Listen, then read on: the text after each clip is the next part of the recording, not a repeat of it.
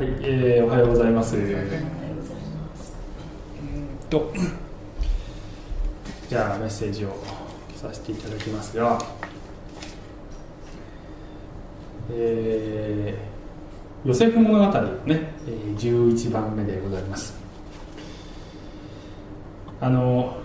ドラえもんを書いた藤子不二雄の、えー、SF 短編漫画で「安らぎの館」っていうのがねあるんですね、これは1974年に、書かれたもので私が生まれた年ですけどね「、安らぎの館」っていうのがあるんですねでこれはどういう話かというと、まあ、ある会社の社長である人が、主人公なんですけどもえー、まあ、たくさんの責任を負って、えー、張り詰めた毎日をね送ってるんですね、えー、すごいストレスを抱えている、えで、えそんな折、まあ、友人のお医者さんから安らぎの館に行ったらいいよっていうふうに勧められるわけですね。で、まあ、この安らぎの館っていうのはあるあの家なんですけれどもまあ、しぶしぶここに行ってみたらですね入るとそこにこう子供用のおもちゃとかがあるんですがあ知っている？なんとなくああ子供用のおもちゃとかあるんですけども家具もあるんですが全部すごく大きいんですね。サイズがすごく大きいで、えー、そこに子供服もあってそれを着てみるんだけれども、えー、サイズはぴったりなんだけどそのデザインが子供風になっていると。で、えー、そこに突然ですね同じく子供服を着た同年代の、ね、こういじめっ子役の人たちがバーッと来ていきなりいじめられると。えー、なんだこれやと思っていたらそこに巨人のような女性が現れて、えー、助けてくれるというね、えー、そういう展開なんですね。でこれは実は子供に戻って母や母親役の人間にもう一度甘えることができるというそういう施設なんだというそういう話なんです。ちょっと絵を持ってきましたけどこの大人の、ね、社長の人がこう子供のサイズになってるんですね。で、えー、河合町河合町よしよし焼くんじゃありませんよとかってこうあの大きい人が出てくるんです。で、えー、物語の中ではこれは巨人症という、まあ、一種の病気なんだけれども、まあ、大きな体の大きなね、えー、人がこの母親役をするというそういう場所なのだと。で、えー、ここにね何て書いてあるかというと、えー、何でもいい自分より大きな存在に温かいえー、破壊に包まれ甘えたり訴えたり泣いたりそんな欲望を強烈に感じたことはないだろうかというふうにこう物語がね、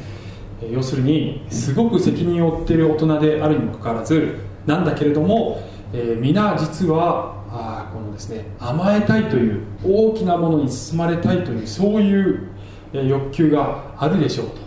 でストレスの多い毎日だからこそそういうものが必要なんじゃないのということがここに描かれてるんですが、えー、まあ、そういうですね疑似体験ができる場所に彼は行くんですね。で、えー、赤ちゃんに戻っていくんですどんどんね。赤ちゃんにね。で、えー、しかしながらですね、まあ、この後でこの会社の方にも行かなきゃいけないわけですね。で会社は、えー、一方ですごく大変な状況で、え会社が部下に乗っ取られそうになってるんですね。しかしながらこの社長はその後平然としていて、えー、母ちゃんがあいつら叱ってくれるから平気だもんみたいな。感じでこの物語が終わるっていうね。そういう話なんです。で、えー、これはですね、まあ、物語の結末としては結構微妙というかねちょっとこう後味があまり良くないんですね。というのは、えー、この人が子供に戻れたのはいいんだけれどもえ、実際の社会生活に戻った時も相変わらず子供になっているというね、いう状態なので、えー、少しいびつな形で終わるんですねこれね、えー、このラストに関してはちょっとなんていういろんな意見があるんですね、えー、でしかしながらあこの話にはやはり先ほど言ったようにすごく真実がこもってるなという思うのは私たちが大人になって、えー、実際に責任ある行動が求められるそういう社会の中に生きながらもでも心の底ではすごく大きな存在に包まれたいという、ね、本能的な欲求があるということもまた事実でありまして、えー、この2つの要素大人として行動するということと子供でいたいというこの2つの要素が健全に両立する状態で生きることができるのが実はクリスチャンライフなのであります、ね、あの大人でありそして子供でもあることができるというのが、えー、クリスチャンの生き方はそういうことができるということなんですね。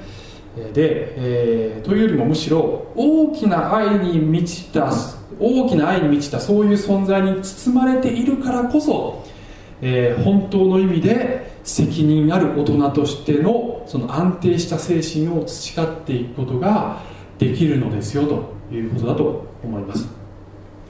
で、えー、今日の話はですね、まあ、そういうですね、まあ、生きていく中で、えー、母親にの腕に抱かれた子供のような平安な気持ちで生きていくことができればそれはすごく、えー、私たちが望んでいる生き方なんですけれどもそのためには平安をいつも持ち続けるためにはどうすればいいかというと今日の、えー、このキーワードであります神の主権というものです。神の主権というものを理解することで、えー、それを認めることで平安への道を得ることができますという話をしたいと思います。それが結論なのでありますね。で、えー、このですね神の主権というテーマはこれは結構難しいテーマです。あの神学的にすごく難しいんですねこのテーマね。なので、えー、私準備してきましたけれども正直うまく説明できるかどうかというねこの自信があまりありません、ま、頑張りますけれども。で、えー、皆様には、まあ、頑張って聞いていただきたいんですがもし私が言ってることが全然わからなかったらばこの結論だけ、えー、今日は持って帰ってください。あの神様が大きな力で物事を動かしているのだということを知れば知るほど私たちは平安を得ることができるということが、えー、今日の結論でありますので、えー、それだけ、えー、なんとなく漠然とでも分かってくださればまあ別家門かなと思って聞いてください。で、えー、主権とは何かというとこれは、えー、神の主権神は主権者であるといった時にそれは何を意味するかというと、えー、御心を意図されたままに行われる権利と力が神にはあるのだということです、え、神様は何をする権利もあるのだというそしてその力があるそういう最高支配者なのだという、えことが神が主権者だという言葉の意味であります。で、え、これをよりよく理解していくために今日はサブポイントが2つあって、え、2つのポイントでね、あの理解を深めたいと思っているんです。一つは神は主権者であるといった時にそれは人に役割を与えることにおいて神は主権者であるということが一つ目です。人にどんな役割を神はご自由に与えることがでどんな役割もご自由にお与えになるというなることができる立場にいらっしゃるのだということが一つ目ですね。で二つ目はえー、恵みを与えることにおいて神は主権者であるということをお話したいと思います。ちょっと難しいんですけどね。でもこの理解を深めれば必ず、えー、クリスチャン生活はよりあの深みを増していくことになります。神は恵みを自由にお与えになるということが2つ目です、はい、じゃあ、えー、本題に入っていきますけども、えーこのね、ヨセフいつもこの系図から復習していくんですが、えヨセフという人物は今から数えて、まあ、ざっくり4000年前の人物ですけれども、えアブラハムという人のひ孫として生まれました、え12人の兄弟ですが、えこの12人がこのですねイスラエルの12部族になっていくのですね。そして、えヨセフはお兄さんたちから妬まれ裏切られエジプトに売られ奴隷や、えそして囚人の生活を送りますがやがてエジプトの総理大臣になります。そして、22年間の隔たりを超えてお兄さんたちとですね再会しましたと。そしてヤコブとこのですね、お兄さんたち家族全員がエジプトに移住してきましたという話をね、えしております。ちなみにこの12人の兄弟のうちユダという人物からイエス・キリストが後に現れ全世界に救いが伝わっていくというのが神様のこの歴史における救いの計画なのだということを話してきております。さて、えー、このですね、えー、12人の兄弟の、えー、お父さんのヤコブは、147歳までね、え生きるんですけれどもこの臨終の時が近づいた時にこの息子たちや孫たちを祝福するという場面になってくるんですね。もう創世記もかなり終盤ですけれども、えー、でこのヨセフには、えー、2人の息子が生まれるんですね。それをマナセという、えー、マナセとエフライムっていうんです。マナセとエフライムっていうのがヨセフの2人の子供なんです。そしてヤコブはこの孫であるマナセとエフライムをあの養子にするんですね。自分の孫なんだけども子供の扱いにするというふうに養子にするという、えー、展開になるわけです。そしてその後で、えー、このマナセとエフライムを祝福しようと言って、えー、手を置く場面が今日の場面であります。はい。じゃあその場面を見ていきましょう。創世紀48章13節から。それからヨセフは2人をエフライムは自分の右手に取ってイスラエルの左手に向かわせイスラエルというのはヤコブの別名であります。マナセは自分の左手に取ってイスラエルの右手に向かわせて彼に近寄らせた。するとイスラエルは右手を伸ばして弟であるエフライムの頭の上に置き左手をマナセの頭の上に置いた。マナセが長子であるのに彼は手を交差して置いたのであると、え、つまりあの右手というのは権威と権力を象徴するそういうあの意味があるんですね。なので、えー、長男である方がヤコブの右手に来るようにあえてそのヨセフは息子たちをですねヤコブの前に置いたわけですね。ところが、え、ヤコブはこの手を交差して、えー、右手を弟の、え上に置き左手をこうやってあの兄のマナセの方に置いたということでしたわけですね。で、この後、え中訳を得ていますが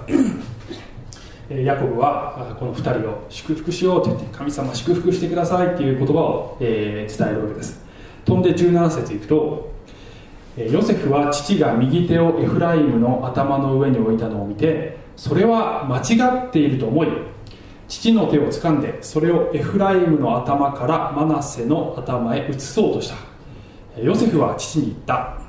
父上そうではありません。こちらが長子なのですからあなたの右の手をこちらの頭に置いてください。しかし父は拒んでいた。分かっている。我が子よ。私には分かっている。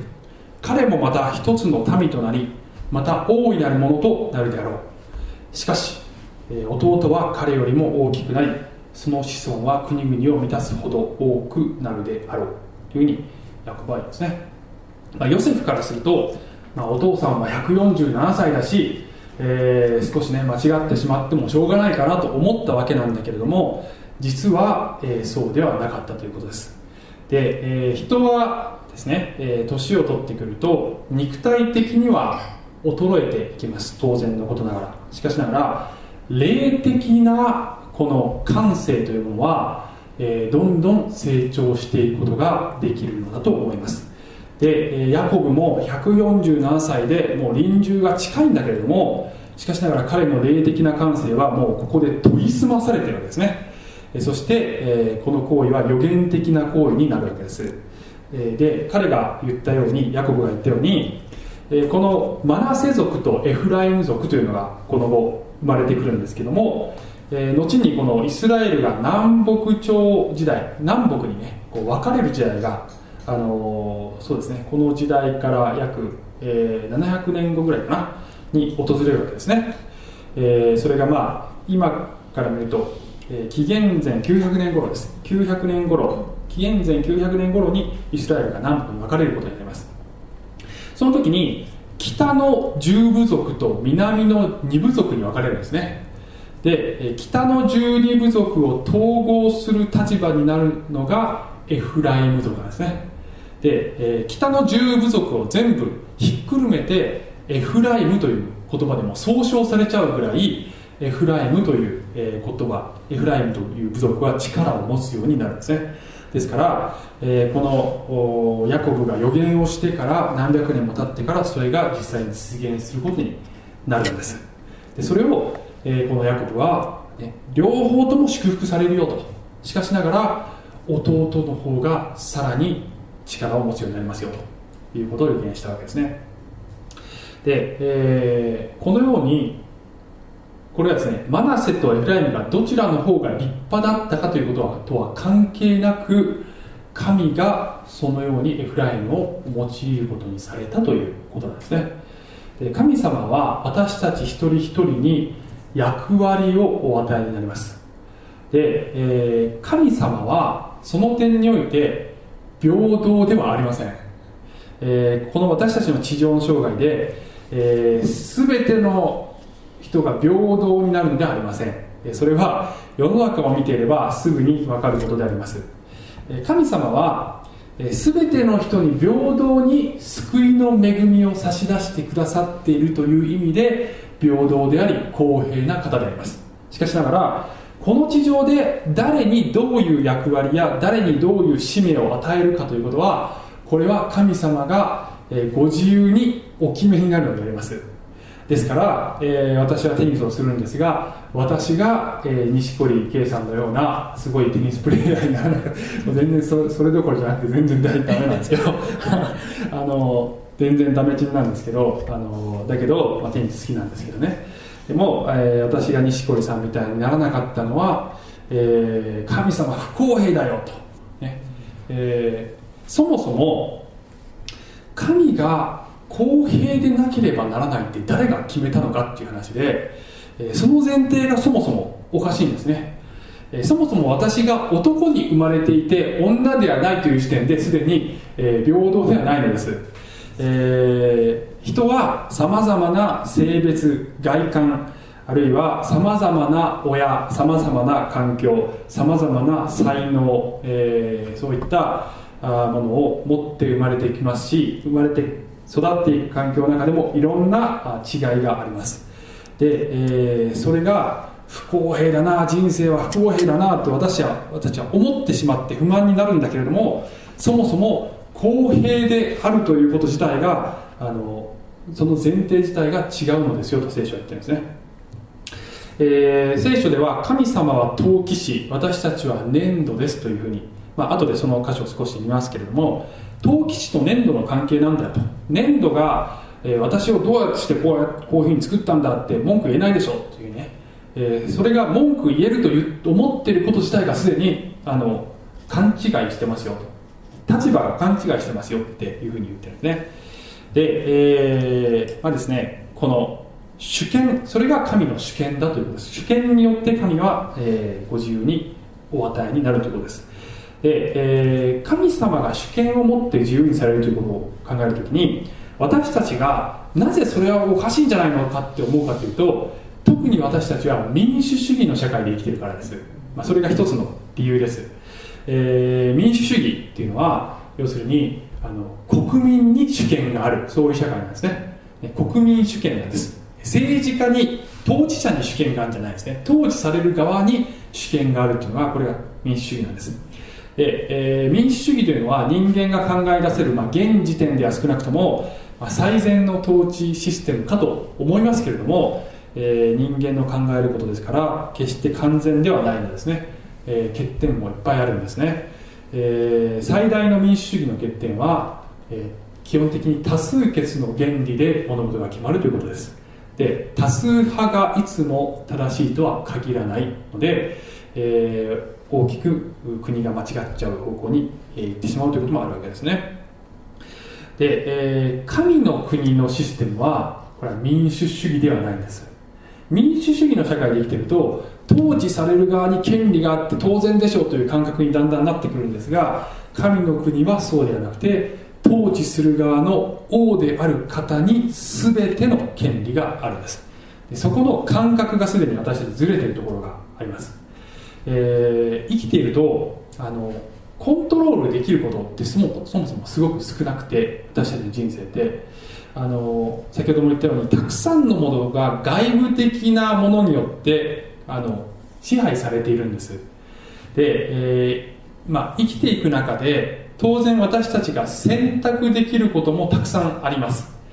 でそういう自分たちの選択で人生は変えられるのだというそういう視点も決してあの間違いじゃない。それもすごく大切です。自分の選択によって人生は変えられるのだ。いい方向に進ませることもできるのだというそういうことの選択の重要性ももちろん過小評価すべきではないんですが一方で選択できないことも人生にはたくさんあって、えそれは神の見ての中にあるというそういう、えー、私が今の自分にであるのはただ神の恵みによって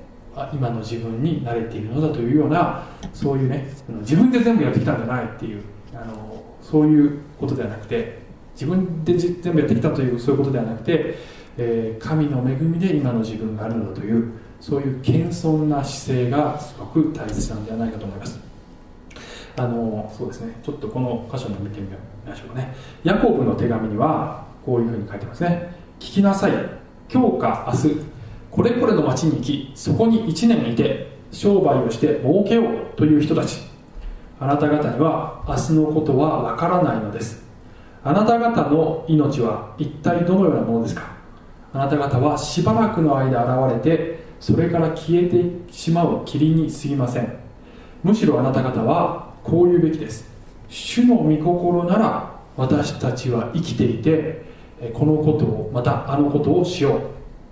え、ところがこの通りあなた方は虚しい誇りを持って高ぶっています。そのような高ぶりは全て悪いことです。というふうに書いてますね。あの自分が、まあ、冒頭で話したこの社長の話のように自分が全てをコントロールできると思うとコントロールある程度できてしまうと結構高ぶってしまう。それが人間だと思います。しかしながらコントロールできないことがあっても良いのだ。その部分はちゃんと神様がきちんとえー、愛と正義を持って支配してくださっている。だからお委ねしていて大丈夫なんだと、えー、認める時に私たちは謙遜になりそして平安を得ることができると思います、えー、このですね神の主権を認める時に2つのことがね、えー、バランスよくできるようになると思います。一つは今与えられているものに感謝をするということです、えー、今自分が与えられているものに感謝をするということですね、えー、神様が私に必要なものは全て与えてくれている。私がこの地上でなすべきその使命のために必要な一切の能力も資源も人も全て与えてくださっていると信じることができるので、えー、今与えられているものに満足することができます。一方で、え将来に大きなビジョンを抱くこともできます、え神は主権者であられるのでどんなことでも神にはできるというね。要するに自分の小さな力量に制限されないものの考え方ができる。私は弱いんだけれどもでも私を通して働かれる主はえー、全能の方であるという。その方が全ての力を持っておられると信じることで、えー、どんなことでもあり得るのだ。可能なのだという。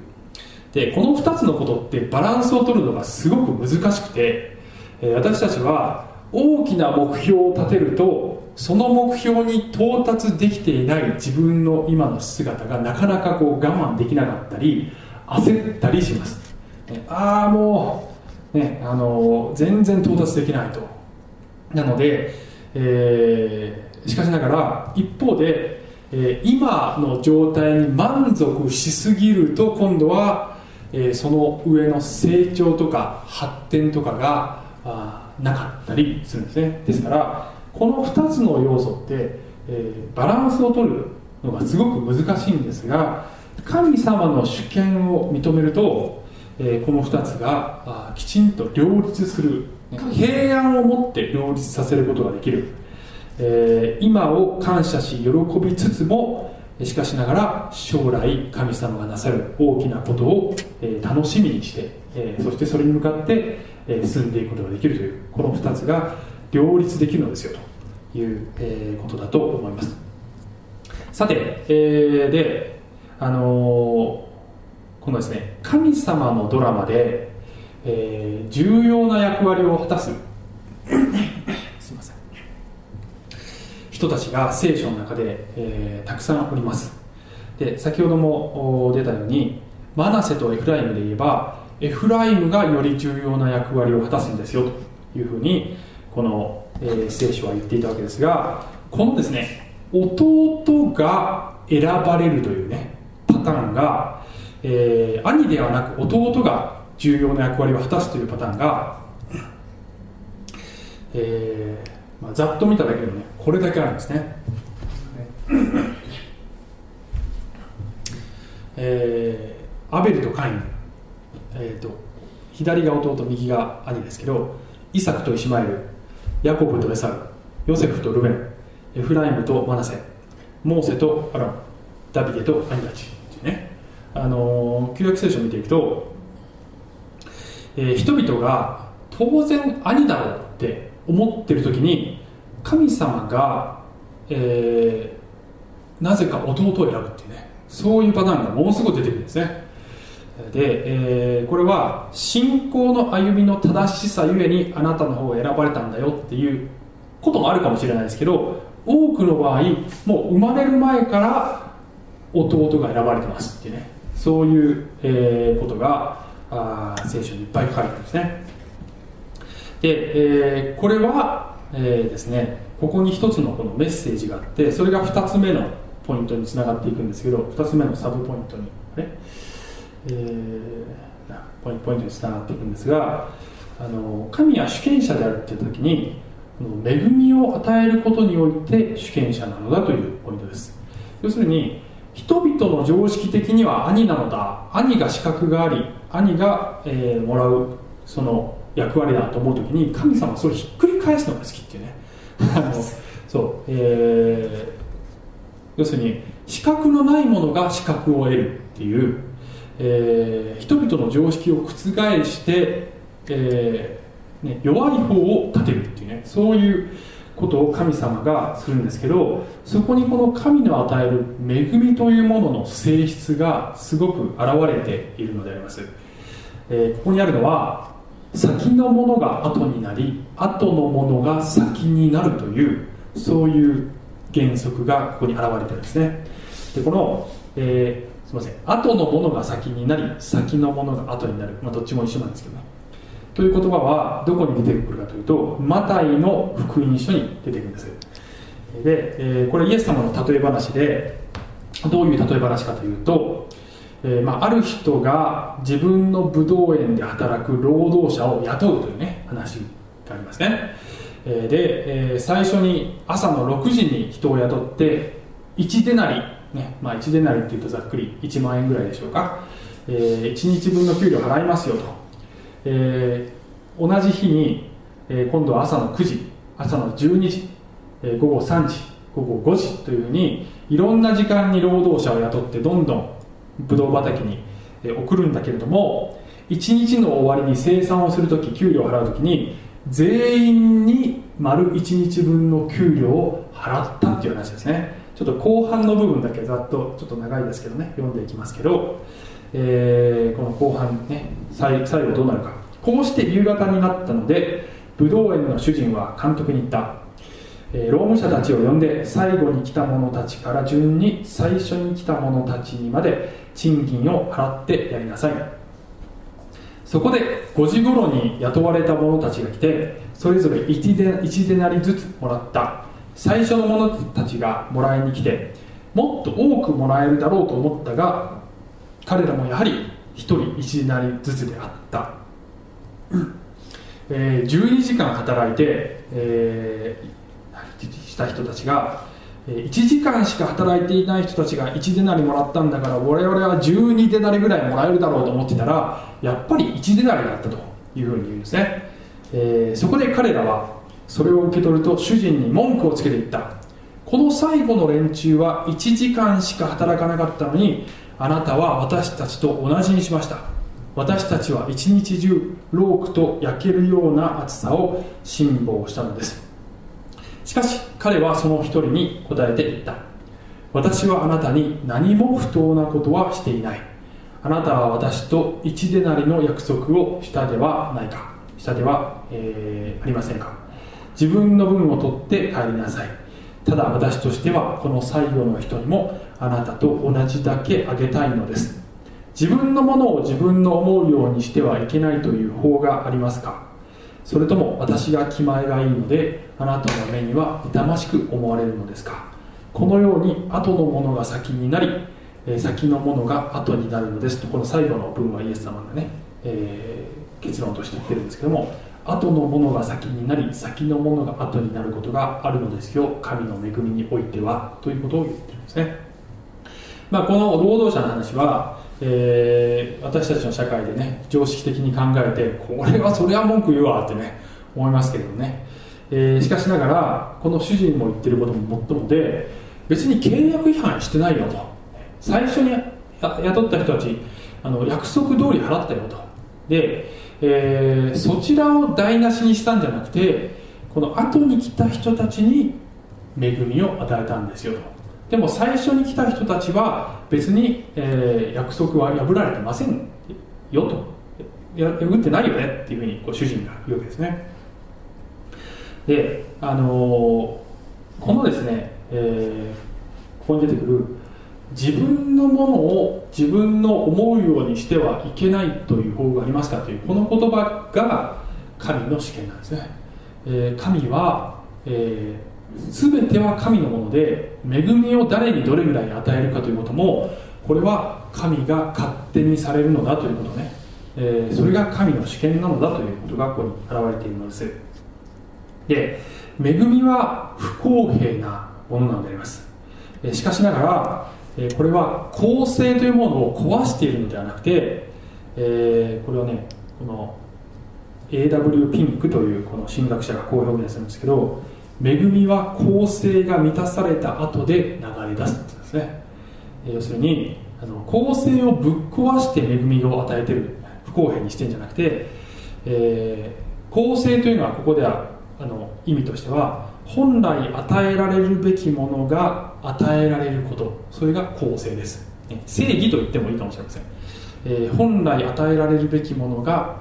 与えられるべき人に与えられることを公正点です。それがきちんと満たされた上でその後でその、えー、後に恵みが流れるのだということです。それが神のなされることであります。で、えー神様は、えー、またこういうふうにもねもう一つちょっと長いんですけどもこれもちょっと見たいんですね、えー、ローマ人への手紙9章ですね、えー、ここでは神がご自身のご自身の主権によって人を選んだりするということについてパウロが、え、それはおかしいだろうという人がいたとしたらこれを考えなさいっていうふうにね言うんですけど、えー、9章20節からいくとしかし人よ神に言い逆らうあなたは一体何ですか？形作られたものが形作ったものに対してあなたはなぜ私をこのようなものにしたのですかと言えるでしょうか？陶器を作るものは同じ土の塊から尊いことに用いる器でもまたつまらないことに用いる器でも作る権利を持っていないのでしょうか。ですがもし神が怒りを示してご自分の力を知らせようと望んでおられるのにその滅ぼされるべき怒りの器を豊かな寛容を持って忍耐してくださったとしたらどうでしょうかですね。あの要するにですね、えー、立場をわきまえなさいってことですね。とこですね、えー、勘違いしちゃいけないよと。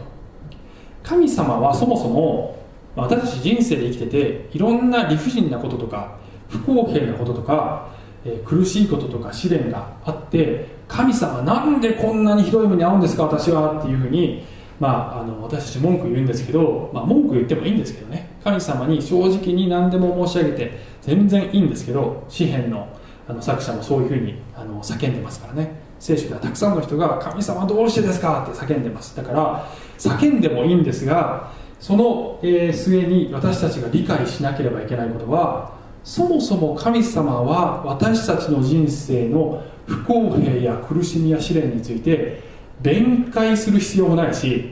神様は何か私たちに説明をしなければいけない責任も別にないし私たちに詫びる必要もないんです本当はね。神様はあ申し訳ないねって言う必要も実はないんです。で人間側に権利があるかのように私たちは主張するんですけども、えー、実はそういう権利は全くないのです。神の側が人間にこびるということはないのです。で、えー、究極的に言うと生きているというね私たちが今ここに存在して生きているというその一点だけですでに私たちは恵みをいただいているんです。神様はいつ私たちを、えー、消し去っても全然いいそういう存在なのだっていうことなんですね。あの人間は神に権利を主張することに忙しいんですけど実はそういう立場ではないということです。でこれは理解しなければいけないすごく重要なことなのはなぜかというとなぜこれが重要なのかというとその前提を正さないと神の愛とか恵みとか憐れみの価値が分からないからなんですね。憐れまれて当然と思ってると恵みを受けて当然その権利があると思ってるとその恵みの価値は分かりません、えー、神様があ御子イエスによって、えー、私たちのために死んでくださったことは当然してくださるべきでしょうって思ってると その素晴らしさは分かりません。でそもそもが私たちが受けるべき公正な裁きが永遠の滅びだったのだというところに前提を修正しないと神がいかに私たちを憐れんでくださったかということがわからないですね。あのよくこのメスあの説教で引用される話があってあの母親の願いに心を動かされたナポレオンっていうね話があるんですよ。で、えー、あのこれクレイというあのデボーションブックから引用してますけど、まあ、死刑になろうとしている息子のためにナポレオンのもとにやってきた母親についての話が残されている。この母親は皇帝に息子の赦免を求めたがナポレオンは彼が罪を犯したのは2度目であると言い正義のためには彼を死刑にする必要があると答えた。母親は正義を求めているのではありませんと答え憐れみをお願いしているのですと言った。しかしナポレオンは彼は憐れみをか憐れみをかけるに値しないと答えた。皇帝と母親は言った。もし息子が憐れみに値するものならそれはもはや憐れみではないでしょう。私がお願いしているのはその憐れみなのです。そして息子は赦免されたっていう話ですね。えー、憐れみに値するものに与えられるのは憐れみではない。それに値しないものだけれども与えるのが憐れみであり恵みなのだということなんです。でそれを主張する側はその権利があるからお願いしてるんじゃなくて権利はないことはもう重々承知です。私たちは憐れみに値しないものであるということはよく理解しておりますがしかしながら神の愛に訴えて神の愛の性質に訴えてどうぞ主よ憐れんでください。恵みをくださいというふうにお願いすることが私たちにはできるんですがそれは正当な権利を主張しているのではなくて権利ではないんだけれども神はそれをお与えくださる方ですね。そういうふうに聖書は言ってくださっていますからそれに信頼しますというのがこれが信仰であります。えー、結構ね難しいテーマかなと思うんですけど、えー、最後はちょっと結論に持っていきますが今日の話こういったことを理解した上でどこに持っていきたかったかというと、えー、冒頭で申し上げたように神の主権を理解することによって、え平安を得ることができるということなんです。え神様がこの力を持って全てのことを支配しておられる方なのだということを知ることで私たちは無理やりコントロールする必要がない。人生とか世界とかを、えー、強引にね無理にコントロールする必要がない、えー、本当に神が、えー、生きておられる働いておられるということを知ることができる。あの私たちは神様のこの恵みと憐れみにより神の子供とされたのであります。で、えー、子供に対しては神様はいいものしか与えないんですね。いいものしか与えないです。私も3歳の娘がいますが娘には一番いいものしか与えません。あの3歳になりましたけど3年間私娘に腹を立てたことがない。向かってしたことがないんですね。ね、あの怒ったことありますよ。叱ったことあります。だけど腹が立つとかイライラするっていうことはね、まあ、ないんですね、まあ、それは私が男親であるということや、まあ、年齢も結構大きくなってからの年齢いってからの子供だということもありますけどあの娘がどんなにわがままを言っててもダダをこねていても、えー、手に負えなくてもイライラしないですねもうね。もう愛おしいだけ。しかしながらえー、娘がわがままを言っていれば叱りもするしまた娘が、えー、欲しいといったものを何でも制限なく与えるということはしません、えー、娘から見れば意地悪しているように見えることもあるでしょう。しかしながら、え当然のことながらそうではない、え最善のものしか与えない。結果そうなっているということです。でその単純な真理を私たちの神様天のお父さんに当てはめることが私たちもできるようになります。人生でいろんなことありますけど私たちは神様の子供にこの神様が選んでくださってそして、えー、恵みを注いでくださるということをしてくださいましたので私たちは神の子供であるということを認めるのであの私たちは知ることができるんですね。その時にもう何が起こっても神様は私にいいことしかしないっていうね。一切のことが神が与えてくれたいいことだ。祝福しか神様はお与えになりません、えー、それは私たちの目にはわからないことがあります。永遠の視点で見た時にはこれはもう祝福しかない。というそういう世界であります。それを私たちが認める時に本当に平安、ね、あの赤子が母親の腕にいるように平安に人生を歩んでいけると思います。最後、えー、支援131編、え、読んで終わります。けども「都のぼりの歌ダビデによる。主よ私の心は誇らず私の目は高ぶりません。及びもつかない大きなことや苦しいことに私は深入りしません。誠に私は自分の魂を和らげ沈めました。血離れした子が母親の前にいるように私の魂は血離れした子のように見舞いにおります。イスラエルよ今よりと教えまで主をまでお祈りします。神様ありがとうございます。私たちは多くのことを何とか自分でコントロールしていやコントロールできなければダメだと思ってえたくさんの重荷を負っていることはないでしょうか、えしかしながら自分の責任を果たしつつもそれでいて神様の腕の中で安らいでいることができるというそれがあなたが私たちに与えてくれた恵みであります。どうぞ私たちが本当に神を神とすることができるように神が主権者であられます。イエス様の名前によってお祈りします。アーメン。